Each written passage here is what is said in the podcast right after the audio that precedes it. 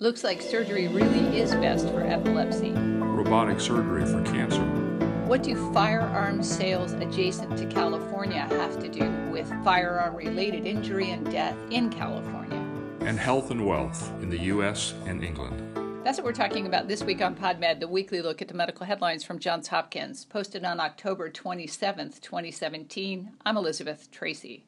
And I'm Rick Lange, professor of medicine at Johns Hopkins, president of Texas Tech University Health Sciences Center in El Paso, and dean of the Paul L. Foster School of Medicine. Rick, we need to advise our listeners that today is actually the last day that we're going to be recording PodMed. And it's just shy of 14 years of recording. It's been a huge privilege and a wonderful undertaking. I've been proud and pleased to be a part of it. And I'm saddened to say that it's time for us to go.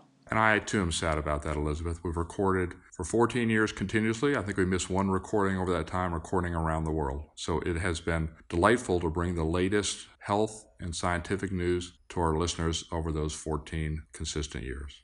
And we'd like to thank everyone for their loyal listenership, and we wish you all the best going forward. So, this is our last recording of PodMed. So, let's turn to the studies. Why don't we turn first to the New England Journal of Medicine, a look at epilepsy, looking at whether surgery or medications can be used to manage the condition. This ends up being a particular issue for children that have epilepsy that is resistant to medications. They've tried multiple medications, and despite that, they continue to have seizures. In this single center trial, they took 116 patients, 18 years of age or younger, and had drug resistant epilepsy and randomized them to surgery. Some had it within a month and some more than a year later. So they're able to compare those groups. And what they found is that surgery was effective in eliminating seizures in 77% of the kids with drug resistant epilepsy, where those that continued for drug for the year, only 7% had resolution of their epileptic seizures. What are the constraints with regard to employing surgery? Because it sure sounds to me like it might be best just to go straight to that.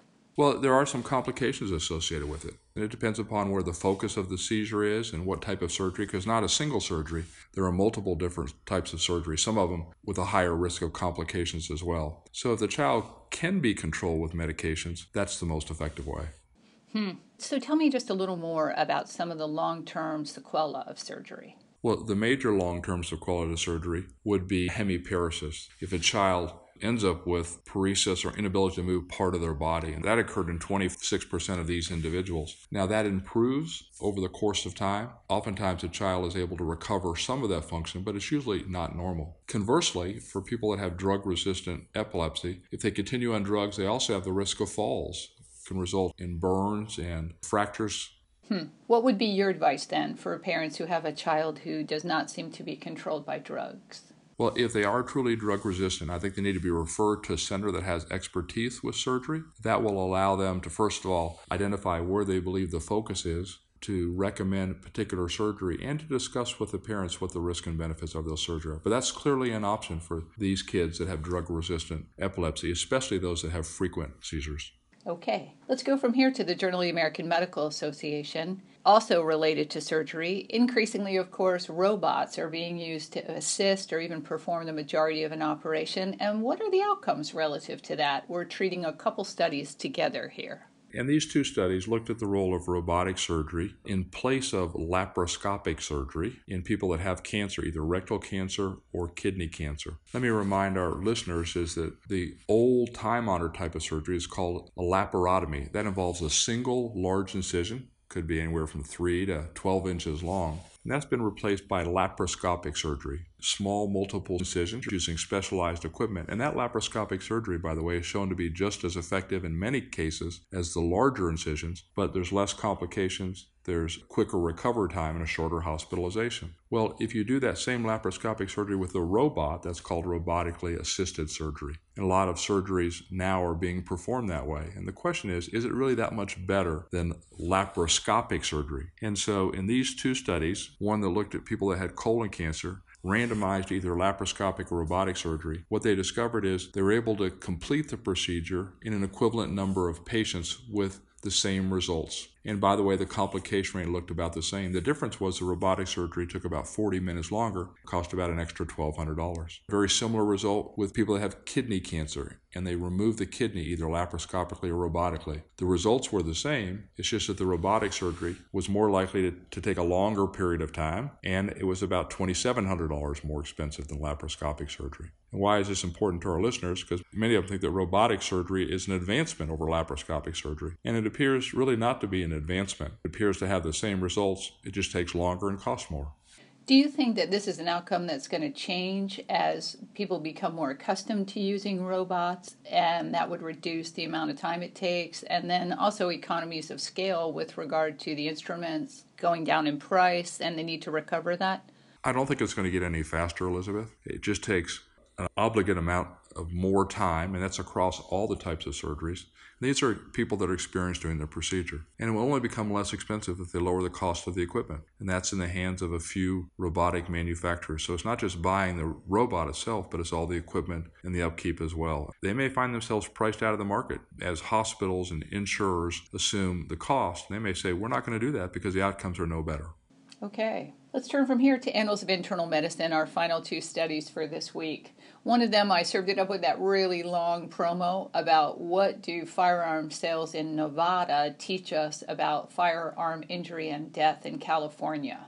This was, I thought, a really interesting study and attempted to show whether gun shows are associated with short term increase in firearm injuries and whether that differs by state. Interestingly enough, they looked at Californians that could either buy their guns at gun shows in Nevada or California, and those gun shows have very different restrictions. It's a very heavily regulated industry in California and not so much in Nevada. And what they discovered was in the subsequent two weeks after gun shows, in guns that were purchased by Californians in Nevada, there was an increase, in fact, in gun related injuries, where in California there was no increase. That suggests that it's not just gun shows itself, but the regulation of the gun shows and how well they're monitored that may contribute to or prevent some of the local firearm related injuries.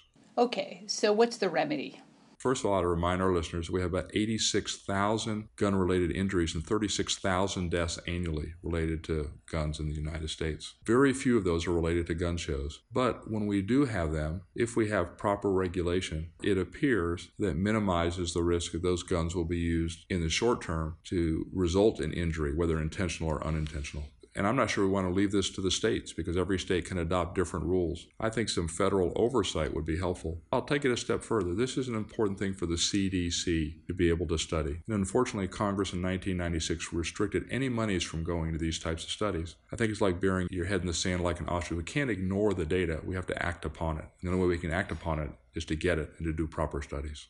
Okay. And then finally, something I thought was really a little bit disconcerting that health and wealth those are inextricably linked and it is irrespective of access to health care and in fact we oftentimes talk about health and income but when people retire they frequently don't have any income but they have accumulated wealth. So the better way to examine the relationship in the older individuals is to look at not health and income but health and wealth. These investigators did that both in the united states and in england. The presumption being is in england you have national health care throughout your entire life, and you think there would be less disparity between health and wealth. Well, the first thing they discovered is both in England and the United States, if you looked at the most wealthy and the least wealthy individuals, there was huge disparities, as much as 200 fold difference in terms of how much wealth was accumulated. But when they looked at health and wealth between the wealthiest and the least wealthy. Those in the least wealthy, they had three times the mortality and three times the disability as well. And it was clearly related to wealth both in England and the United States. That suggests that access to care alone is probably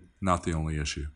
What are the other factors? I'm going to suggest things like education. Education does make a difference. Chronic illness makes a condition, so if you start to treat it later in life, for example, in the United States, people are on Medicare at age 65, but if they have chronic disease for 20 or 30 years, waiting to age 65 to treat it, I think we probably missed the boat. And in fact, in England, the medical care steps up at age 65 as well. This study looked at individuals a decade younger than 65, and those health wealth disparities were already there. So I think we need to target this in a much earlier age. Right, and screening and intervention. I guess it's going to be hard to draw that relationship between those things and long term outcomes and reductions actually in cost to the healthcare system as a result.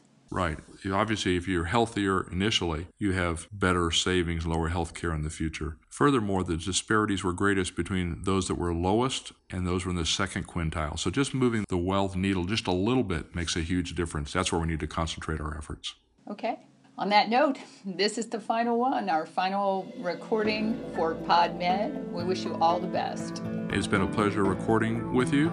Y'all live well.